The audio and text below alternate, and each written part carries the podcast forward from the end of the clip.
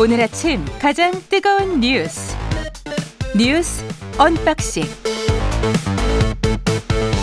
네, 뉴스 unboxing 확장판이네요. 오늘 민동기 기자 김민하 평론가 나와 있습니다. 안녕하십니까? 안녕하십니까. 예, 본격적으로 시작하기 전에 괌을 덮친 그 폭풍, 태풍, 슈퍼 태풍 마와르 여파로 3천 명 정도의 한국 관광객들 발이 묶였었는데 오늘부터 이제 현지 공항 운영이 재개되고 돌아오긴 하는데 저런 기후까지는 3천 명이니까요. 좀 시간이 걸릴 것 같다. 이런 보도가 나와 있습니다. 일단 뭐 오늘 첫 번째 소식으로는 IPEF를 가지고 왔군요. 그러니까 이게 IPEF, IPEF, IPEF. 네, 인도 태평양 예. 경제 프레임워크라고 하는데요. 예, 예. 요걸 말씀드리기 전에 중국이 먼저 만든 협의체가 있습니다. 예. RCEP이라고요. 예, 알셉. 네, 예. 이게 인도 태평양에서 일종의 중국의 영향력 확대를 꾀하기 위해서 만든 협의체인데 예. 중국이 RCEP을 만드니까 예. 미국이 중국을 견제하기 위해서 바로 이 IPEF를 만드는 겁니다. 알셉. 알셉은 우리도 들어가 있죠. RCEP도 들어가 있죠. 예. 그리고 네. 예, 우리도 이제 우리는 다 두 개 다 들어가 있는 겁니다. 그렇죠? 네. 예. 그리고- IPEF도. IPF 같은 경우는 이제 14개 나라가 참여하고 있는 건데요. 음. 근데 이 IPEF가 지난해 5월에 출범을 했거든요. 예. 근데 공급망 부분에서 첫 번째 합의문을 이제 도출을 한 겁니다. 어떤 내용이냐면 만약에 이 IPEF 회원국들 사이에 공급망 위기가 발생을 하게 되면 각국 정부로 구성된 위기 대응 네트워크를 가동하고 대체 공급처를 파악을 한다. 이게 이제 첫 번째고요. 두 번째는 대체 운송 경로 개발이라든가 신속 통관 등의 협력 방안을 협의하기로 한다. 세 번째는 공급망에 부정적 영향을 주는 조치를 자제하고 뭐 공급처 다변화를 위해 또 노력을 한다. 네 음. 번째는 어, 이를 위해서 14개, 14개 나라 정부 관계가 참여하는 공급망 위원회를 구성을 한다. 뭐 이런 내용을 합의를 한 겁니다. 그렇죠. 아, 그런데 이 IPEF 같은 경우에는 네 개 분야로 이루어져 있거든요. 이게 무역 공급망, 청정 경제, 공정 경제 이렇게 네 개 분야로 이루어져 있는데 이번에 합의를 도출한 것은 공분, 공급망 분야입니다. 예. 미국의 구상은 올해 11월에 에이펙 정상회의가 이제 예정이 되어 있는데 이 정상회의 전까지 나머지 세 개 분야, 그러니까 무역, 청정 경제, 공정 경제 이 부분도 협상을 타결하겠다. 이게 이제 미국의 구상인데 예. 구상대로 갈지는 조금 봐야 될 것 같습니다. 예. 그러니까 이 회의 결과나 이런 것들에 대해서 평가가 좀 이 엇갈리는 부분이 있는 것 같은데 엇갈린다기보다는 이제 이중적인 평가가 있는 것 같은데 첫째 이 시도가 이제 중국 압박용이냐라고 하는 거에 대해서는 뭐 그렇다라는 게 대체적인 평가죠. 이게 미국이 뭐 처음 시도한 것도 아니고 사실 이전에 뭐 TPP라든가 이런 게 있지 않았습니까? 예. TPP 이런 것들에는 나중에 이제 미국이 끼어들어 가지고 그것을 이제 중국의 지금 말하는 이제 알셉이나 이런 것들에 대해 이런 시도에 대해서 겨냥해서 이제 어 중국 전선을 확실하게 대중국 전선을 만들기 위해서 시도를 했었는데 뭐 일본이 여기에 동의하지 않고 뭐 여러 가지 논란이 벌어지면서 이건 잘 안 됐고 그다음에 다시 또 이제 대중국의 어떤 대응의 어떤 중요성이 대두가 되면서 최근에 이제 언급하면서 만들기 시작한 게 IPEF인 거죠. 그래서 그 성격을 보면 분명히 이제 어떤 대중국 전선을 강화하는 그런 차원이 분명해 보이는데 다만 지금 그 중에서도 가장 중요한 어, 어떤 핵심 의제가 지금 말씀하신 네 개 분야 중에 공급망 이 부분 아니겠습니까? 그리고 이 대목과 관련돼서 가장 중국과의 어떤 경쟁 구도가 매우 강하게 그어질 것이다라고 전에는 예상을 했는데 지금 실제 논의 내용을 보니까 그런 정도는 아니다 라는 평가가 다수인 것 같아요. 그래서 예를 들면 여기에 뭐 이 이 대체 공급처 파악이라든가 대체 운송 경로 개발이라든가 신속 통과제라든가 이런 협력을 얘기한다고 하지만 이게 기존 공급망에 이상이 생겼을 경우를 지금 그렇죠. 전제하는 거거든요. 전제가 공급망 위기가 발생할 경우예요. 맞습니다. 그렇죠. 예. 그리고 공급망 위기의 발생이라는 건 중국이 먼저 뭔가 음. 이렇게 했을 때 우리가 희귀 광물 뭐 리튬이나 뭐 이런 거 뭐 코발트나 이런 거 수출 안 할 거야. 이게 이제 위기입니다. 그렇죠. 위기가 발생할 경우에 대체할 수 있는 인도네시아나 이런 나라들이 있기 때문에 그런 나라들에서 자유롭게 더 많이 맞습니다. 뭐 수입을 해서 배터리를 안정적으로 조달할 수 있다. 뭐 이런 이야기입니다. 그렇죠. 예. 그래서 그런 비상시에 우리가 협력하자. 요 정도인 음. 것이고 그다음에 요즘 이 최근 분위기가 묘하다고 자꾸 이제 보도가 많이 나오고 하는 게 그렇죠. 최근에 G7에서도 관측이 됐습니다만 디커플링이라는 용어를 안 쓰고 아니고. 디커플링이 아니고 디리스킹이다. 그렇죠. 네. 그 용어를 쓴 거에 대해서 네. 다들 해석이 이 중국의 어떤 영향력이나 이런 것들을 부담스러운 상황인 유럽이나 이런 데서 그렇죠. 디커플링은 좀 부담스럽다라고 해서 미국이 수위를 낮춰준 거 아니냐 음. 이 얘기 계속하고 또 G7에서 바이든 대통령이 그 얘기도 하지 않았습니까? 이 중국과의 어떤 관계나 이런 거에 대해서 곧 해빙이 올 수도 있다 이렇게 그렇죠. 얘기한 바도 있어서 예. 이게 좀 분위기가 묘하다 이런 해석이 또 다른 것 같습니다. 영어가 계속 나오니까 이게 de-risking과 decoupling이 뭐가 다르냐 이렇게 생각하실 수 있을 것 같아서 decoupling이면 완전히 분리가 되는 거잖아요. 그렇죠. 세계 경제가 완전히 엮여 있었는데 커플로 엮여 있었는데 디커플링 떼내고 분리한다는 것이고 리스크는 위기를 조금 좀 줄여보자. 네. 떼내보자. 뭐 이런 차원이니까 여기에 지금 언급된 IPEF에서 언급된 공급망 위기가 발생할 경우에 이 위기를 좀 최소화시켜 보자. 요 정도 차원이다. 그렇다면 중국으로부터 지금 당장 우리가 뭘 수, 수입을 하지 않는다. 또는 수출을 하지 않는다. 이런 차원은 아니니까 안심해라. 뭐 이렇게 지금 미국에서는 시그널을 조금씩 보내는 것 같고 중국에서는 지금까지는 그렇게 이야기나 스탠스가 그 정도가 아니었는데 왜 갑자기 변했지라고 지금 약간 좀 좀 화를 또 내죠. 예, 중국은. 예. 의심을 하는 것 같고 뭐 그런 상황인 것 같아요. 그러니까 IPEF를 만들었을 때 예. 예. 확실하게 대중국 견제 노선으로 가지 않겠느냐 이런 전망이 많았잖아요. 그랬죠. 근데 이번에 공급망 분야에서 합의문을 나온 걸 딱 보니까 음, 뭐 이렇게 반중국 노선을 명시하지 않았거든요. 그렇죠. 그러니까 중국 입장에서 보면 상당히 애매한 이게 뭐야? 예. 그런데 이제 블룸버그는 관련해서 우리가 사실 이제 걱정하는 게 배터리하고 반도체인데 반도체 관련해서 우리 정부가 삼성이나 SK 하이닉스에게 마이크론의 공백을 메꾸지 않을 않도록 할 것이다.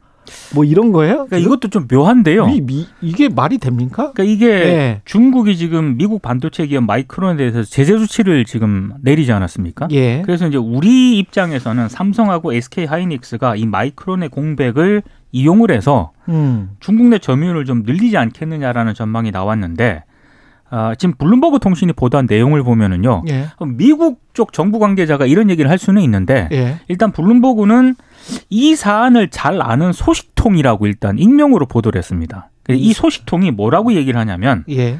한국은 미국을 핵심 미국을 한국 반도체 산업의 장기적인 핵심 파트너로 간주를 하고 있다. 음. 그래서 이러한 관계를 훼손하고 싶지 않기 때문에 마이크론 상황을 이용하는 것을 경계하고 있다. 이렇게 얘기를 한 겁니다. 그러니까 이거는 해석을 하게 되면은 우리 정부가 아, 삼성과 SK 하이닉스 쪽에 마이크론의 빈자리를 에, 중국에서 채워서는 안 된다라고 일종의 뭐 약간 시그널을 줄 수도 있다라는 의미로 해석이 될 수도 있거든요. 아니 왜 안 되는 거죠? 그렇죠. 사실 아니 시장 여건이 우리에게 아주 뭐 좋게 변했다. 그러면 그걸 최대한 활용하는 게 자본주의지. 한쪽에서 한쪽의 경쟁자가 중국의 주장에 따르면 보안상의 안보상의 문제가 있기 때문에 마이크론 테크놀로지를 이용하지 못하도록 하겠다. 그 비슷한 거 아니었어요? 저 그렇죠. 미국에서 화웨이 같은 경우 맞죠. 화웨이 네트워크 장비 관련해서 그거 저 저 보안상으로 좀 문제가 있으니까 수입하지 말아라. 그래서 한국 기업들도 당한 바가 있잖아요. 한국의 통신사도. 어, 그럼요. 그렇죠. 그러, 그래서 뭐 억지로 다 바꾸고 그랬었던 그 해프닝까지 몇 년 전에 기억이 나는데 그럴 경우에 그러면은 네트워크 장비 다른 회사들 다른 미국의 네트워크 장비 회사들이랄지 한국이랄지 수혜를 보는 건 당연하지 않습니까? 그게 자본주의 원칙인데 중국에서 Micron Technology가 어 메모리 반도체 이게 또 보안상 뭐 사실은 중요한 것도 아니에요. 네. 예, 무슨 CPU나 뭐 이런 것도 아니야. 메모리 반도체를 뭐 못 팔게 한다. 그러면 우리가 가서 파는 게 뭐가 나쁜 거죠? 그러니까 이게 뭐가 잘못된 거지 이게? 이 사안을 잘 아는 소식통이 예. 어, 정말로 이 사안을 잘 아는 소식통이라고 한다면 블룸버그가 뭐 아무나 인용 보도를 하지는 않은 매- 안, 그런 매체는 아니지 않습니까? 그리고 블룸버그 약간 이 그 저 집권 여당 지금 민주당 색깔이 좀 강한 매체죠. 그래서 예. 일종의 이런 식을 통한 또 다른 압박 차원인지 예. 아니면 정말로 이 소식통 진짜 잘 아는 소식통이 이런 발언을 했다라고 한다면은 음. 그 자체로 굉장히 좀 심각한 거죠. 언론의 입장에서 예를 들면 이 소식통의 국적이 또 저도 이제 중요할 것 같은데. 그렇죠. 예. 국적이 중요해. 그렇죠. 예, 그렇죠. 미국 국적의 사람이 이렇게 얘기한 얘기했다라고 하면 미국 국적의 반도체 시장을 잘 아는 소식통이 이렇게 얘기했다고 하면은 언론 그거는- 압박이죠. 그거는 근데 그럴 수 있는데 한두 번 나온 게 아니고 또. 그렇죠. 예, 근데 이제 언론 나왔었고. 언론 예. 입장에서 보면은 이게 기대거든요. 그렇죠. 기대지 않습니까? 예. 우리 미국은 그렇게 생각해. 한국이 그 채워지지 않을 거라고 생각해. 라고 하는 기대를 얘기 한 거기 때문에 블룸버그가 그 기대를 기사에 이런 식으로 반영했을까 익명으로. 그것은 조금 의문인 부분이 있고. 근데 한국 국적의 소식통이고 이 내가 신변이 드러나는 것이 부담스러우나 내가 주는 정보는 굉장히 저, 이 저널리즘적으로 가치가 있어. 라고 하는 것이 성립되는 인사라면 저는 또 블룸버그에 쓸 수도 있을 것 같아요. 그런 점에서 국적의 문제 이런 것들이 좀 의문인 부분이 있고 그 다음에 이게 점점 더 미국은 노골적이에요. 지금 보면은 미 하원에 미중 전략 경쟁 특위 위원장이라는 인사가 있습니다. 이 마이크 갤러거 이 의원이라는 사람인데 이 사람이 한 이 낸 성명도 최근에 이 화제가 많이 됐잖아요. 어, 이 한국이 마이크론의 빈자리를 채우는 것을 차단하기 위해서 행동하자 뭐 대, 이 대놓고 이렇게 얘기를 했는데 그러니까 이 사람이 어, 이 미 하원의 핵심적인 어떤 인사로 보이는데 이 중국 관련 이슈를 다루는 이런 식으로 얘기를 한다는 거는 노골적으로 이렇게 계속 어, 미국 정부가 밀어붙이는 거거든요. 그럼 이런 어떤 어, 외교 안보상의 부담을 결국은 지금 이제 이 중국에 진출해 있는 반도체 기업이 뒤집어 쓰는 거 아니냐.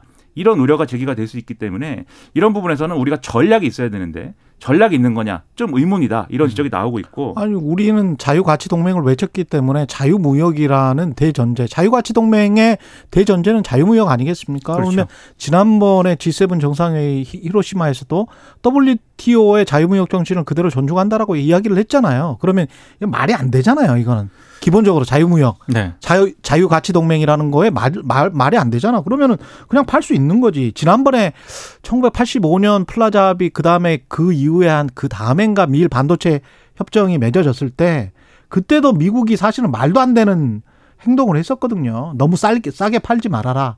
뭐 너무 많이 팔지 말아라.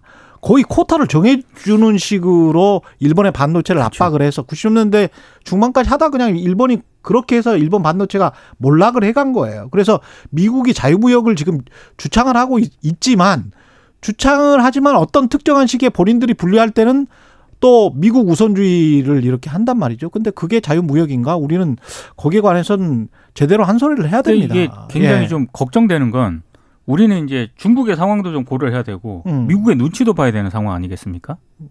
근데 이거는 눈치를 볼 필요는 없을 것 같아요. 때- 자유가치 동맹이라고 했는데 자유무역 주장하는 거는 당연한 거지. 근데 만약에 한국 반도체 S 삼성하고 SK 하이닉스가요. 예. 정말로 그 마이크론 공백을 메우는데 도움을 안 줬다. 예. 그럼 중국이 가만히 있지는 않을 거거든요. 아니 그리고 그러, 그러면 배임이야. 삼성이나 SK 하이닉스는 네. 정부가 무슨 주주예요, 뭐예요? 정부는 한 주도 안 가지고 있어요. 그러면은 뭐 가지고 있으면 국민연금이 가지고 있겠지. 근데 두 기업이 또 미국과 또 이 협의를 해야 되는 이슈들이 또 당장 있지 않습니까? 아니 그렇죠. 네. 그리고 예. 이제 또 정부 관계자한테 또 물어보면 한국 언론이 아. 우린 모른다 이렇게 얘기를 해요. 우리는 그렇지. 관여 안 한다. 그렇겠죠. 그러니까는 이게 문제가 될 수 있는 사안인데 근데 또 전략이 있어야 된다고 이- 자꾸 말씀드리는 게 두 가지만 더 얘기하고 싶은데 예. 첫째로 중국과 한국 간에 어, 이 한중 통상 분야 장관급 회동을 했습니다. 근데 중국이 이후에 이제 보도문 낸 걸 보면은 양측은 반도체 산업망과 공급망 영역에서 대화 협력을 강화하는 데 동의했다. 이 내용이 있어요. 그러니까는 한중 관계에 있어서 반도체 협력을 하, 합시다라고 우리가 대화를 했다라고 중국은 밝힌 거예요. 근데 우리 산업통상자원부 보도자료에는 이 내용은 없습니다. 그렇죠. 그러니까는 중국은 뭔가 이 살려 살려주세요까지는 아니지만 이거 같이 해야 되지 않아 이 얘기를 하는데 어허. 우리는 어, 부담스러운데 어, 모르겠어 이 얘기를 하고 있는 지금 그림이다라는 그렇죠. 게 명확한 게 하나가 있고 두 번째로 말씀드린 거 오늘 이제 또 보도된 것 중에 한국일보 사설에 이렇게 써 있어요. 더 예사롭지 않은 건 미국과 일본의 강한 밀착이다. 두 나라 상무장관은 반도체 분야 기술 협력 강화를 위해서 공동 로드맵을 만들기로 합의를 했다라는 건데 무슨 얘기냐면 일본의 소재 부품 장비 요 영역이 그렇죠. 있는 것이고 예. 그리고 미국이 지금 하고 싶은 거는 생산을 하고 싶은 거지 않습니까? 그렇죠. 두 나라가 밀착해서 합의를 할 경우에 예를 음. 들면 한일 간에 일본의 소부장하고 한국의 생산 능력을 결합하면 한일 간에 뭔가 협력 시너지가 잘 날 수 있겠지만 그게 아니라 일본이 미국하고 그것을 결합을 했을 때 음. 우리는 중국에다가도 이걸 못 하고 미일 간의 어떤 이런 이, 미국이 사실상 일본의 반도체를 지금 살려주기로 한다면 예. 그럼 우리가 가장 손해 보는 거 아니냐 그렇죠. 이런 우려가 또 있기 때문에 전략이 있어야 된다. 그래서 전략을 강구를 해야 된다 이 말씀드립니다. 예, 너무 중요해서 예. 한 가지 사안 같지만 이렇게 복합적으로 얽혀 있기 여러 때문에 가지 얘기를 한 겁니다. 서너 가지 이야기를 한 거예요. 그렇죠. 예, 날씨와 교통 정보 듣고 예, 다시 뉴스 unboxing 하겠습니다. 네, 뉴스 unboxing 민동기 기자 김민하 시사평론가 함께하고 있습니다. 김용환님 확장 확장판 최고. 6530님 비가 내리고 있습니다. 오늘은 방콕에 해야겠군요. 감기 조심하세요. 예, 오늘도 힘차게 출발 이렇게 말씀하셨네요. 방콕 참 좋겠습니다. 예. 평소에 많이 하고 있습니다. 예. 4405님, 와, 오늘 생방이네요. 집에서 편하게 언박싱 확장판 들으니 너무 행복합니다. 예, 행복을 줄 수 있어서 저희도 행복합니다. 예. 얼마나 다행입니까? 예. 저희가 이렇게 얘기하는 게 누군가 행복이 된다는 게 그렇죠. 어, 얼마나 좋은 일이에요. 예. 그 TV 토론을 하기로 했어요? 김기현 이재명 대표가? 일단 지난 26일에요. 예. TV 토론 형식의 정책 토론을 하기로 합의는 했습니다. 아. 그런데 토론이 성사가 되기까지는 상당한 우여곡절이 예상이 되고 있습니다. 예. 일단 실무 협의는 내일 이후에 본격적으로 시작을 할 것으로 보이는데요. 아, 근데 이게 좀 양당의 생각이 좀 많이 다릅니다. 일단 김기현 대표 쪽에서는 애초 비공개로 편하게 반주를 겸한 식사를 하자고 제안을 했거든요. 그랬었죠. 근데 이재명 대표는 공개적으로 좀 하자. 그냥 밥 먹는 거는 좀 아닌 것 같다. 이런 음. 입장을 취했기 때문에 일단 생각하는 것 자체가 다르고요. 또 하나는 공개 토론을 국민의힘은 자유 주제로 해야 된다. 이 자유 주제를 했을 때 뭐 이재명 대표의 사법 리스크라든가 음. 민주당 전당대회 돈봉투 의혹 그리고 이번에 탈당한 김남국 무소속 의원의 가상자산 투기 의혹 이런 것들에 대해서 이재명 대표의 입장이 뭔지 직접 들어봐야겠다 음. 이런 지금 이 요구를 하고 있는데 예. 지금 민주당 같은 경우에는 뭐 전혀 다른 상황이거든요. 뭐 집회 시위라든가 노란 봉투법이라든가 이런 부분들에 대해서 정책 토론을 하자. 그렇죠. 그래서 양당의 지금 계산과 입장이 너무 다르기 때문에 공개 토론이 성사가 되더라도 양당 간의 접점 찾기는 쉽지 않아 보인다는 게 일단 어, 대체적인 언론들의 전망입니다. 안 될 수도 있겠네.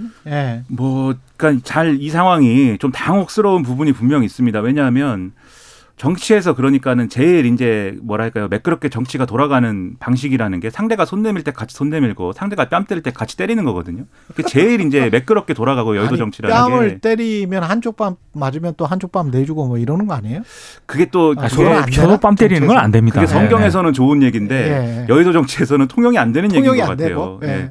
그리고 제일 이제 그 뭐 안 좋은 게 상대방이 손 내밀 때 때리는 것이고 음. 지금 말씀하신 그나마 중간은 가는 게 상대방이 때릴 때 다른 뺨 내미는 게 그래도 이제 국민들이 볼 때는 좀 불쌍해 보이니까 예. 그래도 중간은 가는 대응 방식인데 지금 김기현 대표가 어쨌든 밥과 밥을 먹자고 했을 때는 제가 볼 때는 어쨌든 국회에서는 야당이 다수인데 그 밥 먹을 수 있다. 밥 먹자. 하지만 그 밥 먹으면서 무슨 밀실합의 할 거 아니고 우리가 그 결과를 투명하게 공개하고 또 우리 양당의 이견이 있는 거는 생산적으로 해소해 갈 수 있도록 정책 토론도 같이 하자. 이렇게 하는 게 제가 볼 때는 좋은 어법이었어요. 근데 이재명 대표가 밥 먹고 술 먹는 게 친구들끼리나 해라 뭐 이렇게 이 타박을 하면 야박해 보이지 않습니까?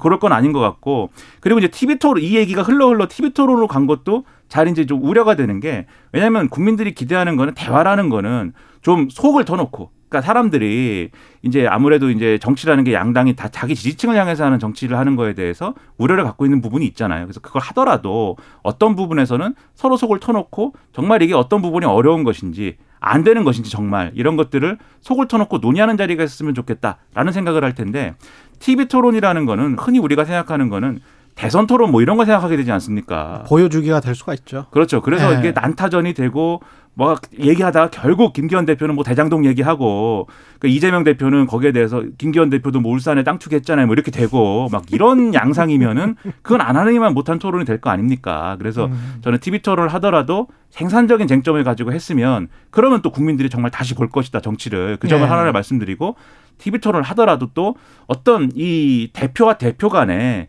또 타협할 수 있는 부분이 있을 거 아닙니까? 얘기를 하다 보면 그렇죠. 그 대화를 포기해서는 또 안 된다. 양당이 이런 점에 대해서 좀 공감대를 나누고 서로 또 이 토론을 한, 한 해 만 해 가지고 싸우지는 말았으면 좋겠다라는 생각입니다.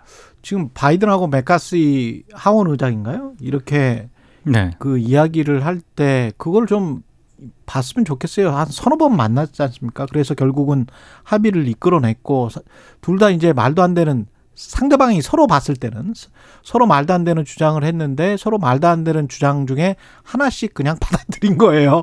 예, 하나씩 받아들여서 이게 합의를 했기 때문에 두 당에 있는 아주 강경파들은 지금 별로 좋아하지를 않죠. 근데 좀 예. 냉정히 봤을 때 예. 앞으로 국회 일정이 있지 않습니까? 예. 이 일정을 감안을 하면 이게 뭐 TV 토론이든 정책 토론이든 쉽지는 않겠다라는 생각이 듭니다. 당장 내일 뭐 간호법 제정안이 있지 않습니까? 그렇죠. 이거 민주당이 재표결하기로 했는데 예. 국민의힘이 전원 반대를 해버리면 폐기 수순을 밟을 가능성이 높거든요. 그렇게 되네요. 네. 예. 그리고 지금 이것뿐만이 아니라 방송법 개정안, 노란봉투법 이게 다 음. 국회 본회의 표결을 앞두고 있는데 예.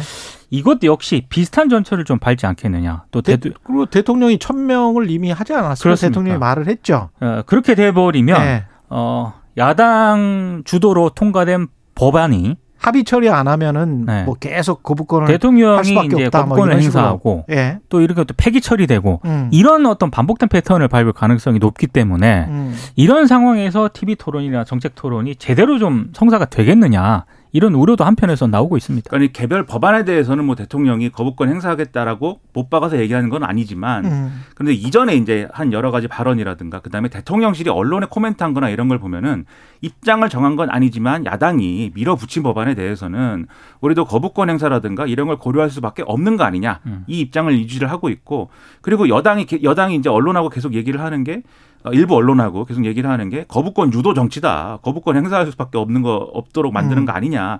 이런 태도인 거예요. 그래서 서로 좁히기 어려운 간극이 있는 거고. 시- 근데 이거에 대해서 사실 이 법안별로 평가를 하자면 그렇죠. 예를 들면 간호법의 경우에는 그럴 거 아니었다라는 평가가 여당 일각에서도 있는 거거든요. 그렇죠. 음. 지금 보수 언론에서도 그 지적합니다. 그렇죠. 그 건별로 얘기를 해야 되지만 예. 그 얘기하면 길어지니까 제가 그런 상황이 있더라도 있더라도 대화와 토론할 수 있는 거예요. 지금 말씀하신 미국의 경우에 공화당, 민주당 양당의 뭐 그 지금 예산안 말고 쟁점이 없겠습니까? 다른 수많은 쟁점이 있지만 일단 예산안을 통과시켜 가지고 이, 이 디폴트를 막아야 되기 때문에 대통령하고 공화당 소속의 하원 의장이 한시간반 동안 전화 통화를 했다는 거 아니에요. 그리고 그래서 우리가 이렇게 합의했다라면서 양당의 강성 지지층을 어, 가- 그 강성 의원들 코커스라고 하는 거 있지 않습니까? 예. 자, 각자의 모임이 그 모임을 설득하자. 예, 이렇게 된 거잖아요.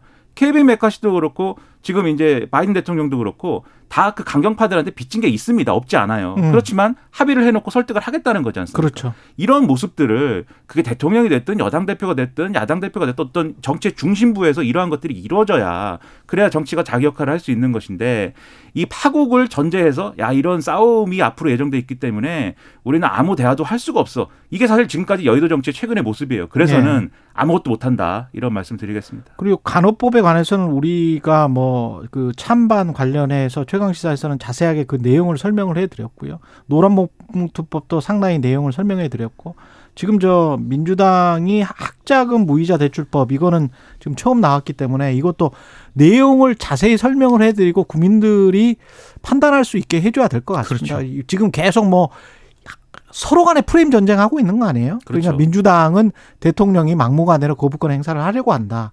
그리고 대통령실과 집권여당은 민주당이 막무가내로 밀어붙이기를 하고 있다. 다수 의석으로. 뭐 그러면서 서로 간에 아, 프레임으로 제가 더 나쁜 놈이에요. 뭐 이렇게 지금 이야기를 하고 있는 건데 사실은 구체적인 정책이나 법안 내용을 그렇죠. 가지고 국민들이 판단할 수 있, 어야 될 것 같습니다. 그렇죠. 예. 그렇습니다. 그래서 뭐 관련해서 만약에 계속 법안들이 나온다면 최강 시사에서는 그 법안들의 내용을 중점적으로 또 많이 말씀을 드릴게요. 윤석열 대통령은 공식 기자회견을 다음 달에 한번 개최를 해보겠다 검토 중이다. 6월 초 기자회견을 준비한다는 언론 보도가 계속 나오고 네. 있습니다. 뭐 일단 대통령실 관계자가 일부 언론과 인터뷰에서 한 얘기는요. 날짜는 확정이 안 됐는데 기자회견 검토하고 있는 건 맞다. 이렇게 얘기를 하고 있습니다. 만약에 기자회견을 6월 초에 하게 되면은요. 지난해 8월 17일이 취임 100일 기자회견 이게 마지막이었거든요. 그러니까 굉장히 오랜만에 하는 겁니다. 그리고 지금 뭐 출근길 약식 회견 있지 않습니까? 이거는 지난해 11월 18일 이후에 또 안 했습니다. 그리고 올해 새해 기자회견이라든가 취임 1주년 기자회견도 생략이 됐기 때문에 아마 하게 된다라고 한다면은 상당히 좀 여러 부문에서 뭐 기자들과의 질의 응답이 오갈 것으로 예상이 되고 있는데요. 갑자기 왜 하게 되느냐? 언론들의 분석은 최근 뭐 일부 여론조사에서 좀 지지율이 조금 올라가는 그런 양상을 보였는데 음. 이것과 좀 연관이 있는 것 같다라는 해석을 내놓고 있고요. 다만 기자회견을 하더라도 뭐 최근에 뭐 노조에 대한 그런 강경 발언이 있지 않습니까? 이거는 여전히 좀 그 기조를 어, 이어갈 가겠죠. 가능성이 높다. 그리고 예. 어, 만약에 한다면은 개각이라든가 우크라이나 지원 문제라든가 쟁점 법안에 대한 입장을 밝힐 수도 있다. 뭐 이런 전망이 나오고 있습니다. 그러네요. 기자회견을 한다면 정말 이제 좋은 기회라고 생각을 하고 꼭 했으면 좋겠고요.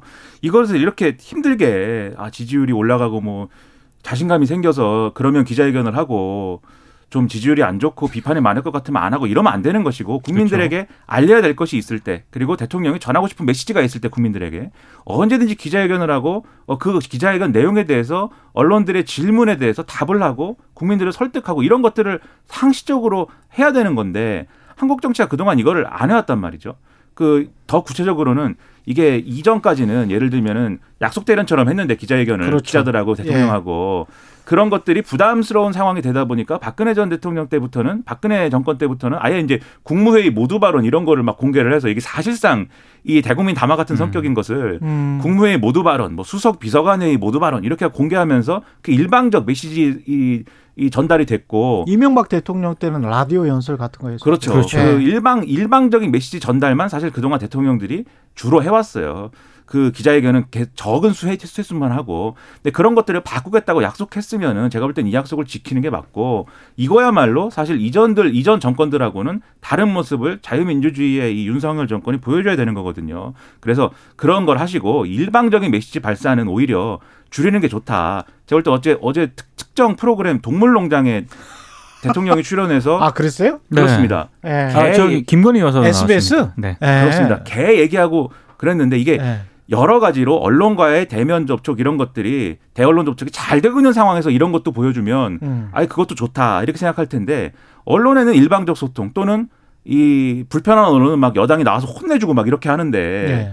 대통령은 이미지 만들 수 있는 그렇죠. 예능 프로그램이나 뭐 이런 것들은 또 골라서 어 나간다. 그렇죠 지난 예. 대선의 계란말이에 이어서 또 같은 방송사인데 음. 아무튼 이렇게 가면 또 이것 자체로 또 논란이 된다. 그러니까 예. 홍보 전략 그다음에 대언론 소통 전략을 가다듬는 기회로 삼자 이렇게 말씀드립니다. 예. 예쁜 모습, 좋은 모습만 보여주면 언론이 그건 또 언론이라고 하기는 좀또 그런데. 20, 지난 네. 27일에는요. 비공개 사진집도 냈거든요. 아 그래요? 네. 예. 그러니까 사진과 관련해서 또 말들이 많지 않았습니까? 그래요. 예. 예. 그러니까 아까 김민하 평론가가 얘기한 것처럼 서로 기자들과의 뭐 Q&A가 잘 되고 네. 기자회견도 여러 번 하고 이런 상황에서 만약 이게 나왔다면은 예. 그렇게 뭐 좀 문제가 안 됐겠지만 음. 기자들과의 기자회견 같은 아직 제대로 지금 안 되고 있는데 예. 일방적으로 뭐, 뭐 동물농장이라든가 음. 또 사진집도 내고 이러니까 시선이 호의적이지는 않은 것 같습니다. 막 섞어버리면 어떨까요? 치맥을 좋아하니까 치맥을 하고 이재명 대표와 만나고 기자회견을 하고 그거를 동시에 TV 생중계를 하고 거기에서 정책 토론을 하는 거야. 아니, 그런 것도 좋죠. 그런 예를 거는 들면 좋죠. 예를 들면 동물농장에 예. 대통령 이 배우자 대통령하고 배우자뿐만 영부인뿐만이 아니라 예. 막 예를 들면 여야에 개 좋아하는 사람들이 다 나와서 예. 뭔가 정책에 대해서 얘기를 하고 그렇죠. 우리가 이걸 토대로 해가지고 한번 음. 앞으로 국민들에게 좋은 모습을 보여줍시다라고 하는 내, 대목이 전파를 탄다든지 물론 그렇게 얘기해놓고 다음 날부터 싸울 거지만 종합적으로. 그렇죠 그런 모습을 보여준다 이게 의미가 있잖아요 그러면 그렇- 이미지. 메이킹이다 이렇게 얘기할 건 아니지 않습니까 그렇습니다. 그런 좋은 모습을 한번 예. 기획을 해봤으면 좋겠습니다. 다 혼합해서. 예. 비행기 그리고 비상문 연 사람 이분은 어, 왜 이런 짓을 하는지는 모르겠는데 하여간 구속이 됐습니다. 일단 구속이 됐고요. 예. 이게 기자가 물었거든요. 기자들이 문을 열면 위험할 거라는 생각을 안 했느냐, 예. 뛰어내릴 생각이었는지 등등을 물었는데 본인은 그때 답답해서 그랬다라고 계속 얘기를 하고 있습니다. 답답해서 그랬다. 실직도 했고 뭐 실직도 그래서 했고.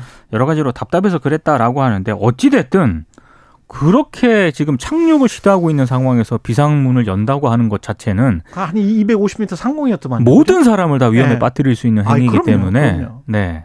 그러니까는 이게 이분의 진술이 그러니까 진심 진실이다라고 하면 이분은 흔히 말하는 이제 현실 검증력이 상당히 떨어져 있는 맞습니다. 상태예요. 그렇죠. 예. 그렇죠. 이게 예. 일반적인 사람들은 이, 이 연동된 어떤 이 논리 관계들이 성립을 하지 않습니까? 열면 위험할 것이고 내가 지금 내리고 싶지만 참아야 된다. 음. 이렇게 생각을 하지 않습니까? 근데 그게 아니라 내리고 싶으니까 열었다라는 거는 현실 검증력이 떨어진 상황이기 때문에 정신적으로 상당히 취약한 상황이었는데 중요한 거는 이런 사람이 그 좌석에 앉을 수 있었고 그런 사람이 마음을 먹으면 문이 열리는 구조였다. 요거는 문제거든요. 그렇죠. 그래서 앞으로 이 부분을 어떻게 보완할 것이냐. 예를 들면 문을 그 비상 그 비상구 옆에 앉은 승객이 마음만 먹는 것으로는 못 여는 시스템. 이제 다 어떤 비행기는 그렇대요. 이 기종은 이제 그게 안 되어 있다는데 다른 기종은 그렇다고 하는 부분들이 있고 그다음에 또 그 비상구 좌석에 앉아야 되는 사람의 자격 요건이 있는데 지금은 형식적으로 이제 하는데 그걸 좀 더 강화한다든지 뭐 이런 것이 필요하다라는 이제 문제 제기가 있거든요. 그렇죠. 그래서 이 사람이 이상한 사람이다도 중요하지만 그 이상의 중요한 것들에 대해서 앞으로 보완할 필요가 있다. 이 목소리가 나오고 있습니다.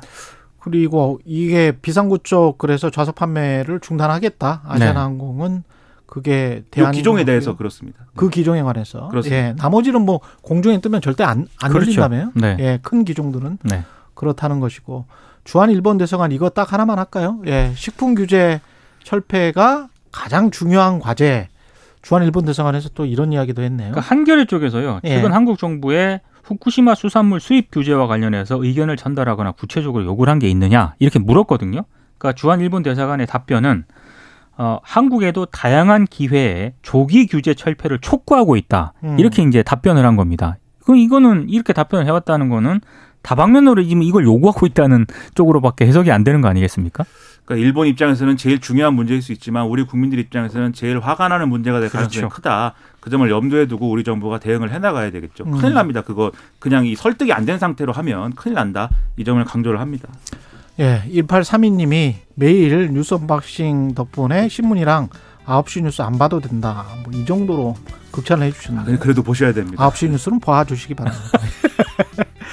예, 고맙습니다. 예, 민동기 기자 김민하 평론가였습니다. 고맙습니다. 고맙습니다. 고맙습니다.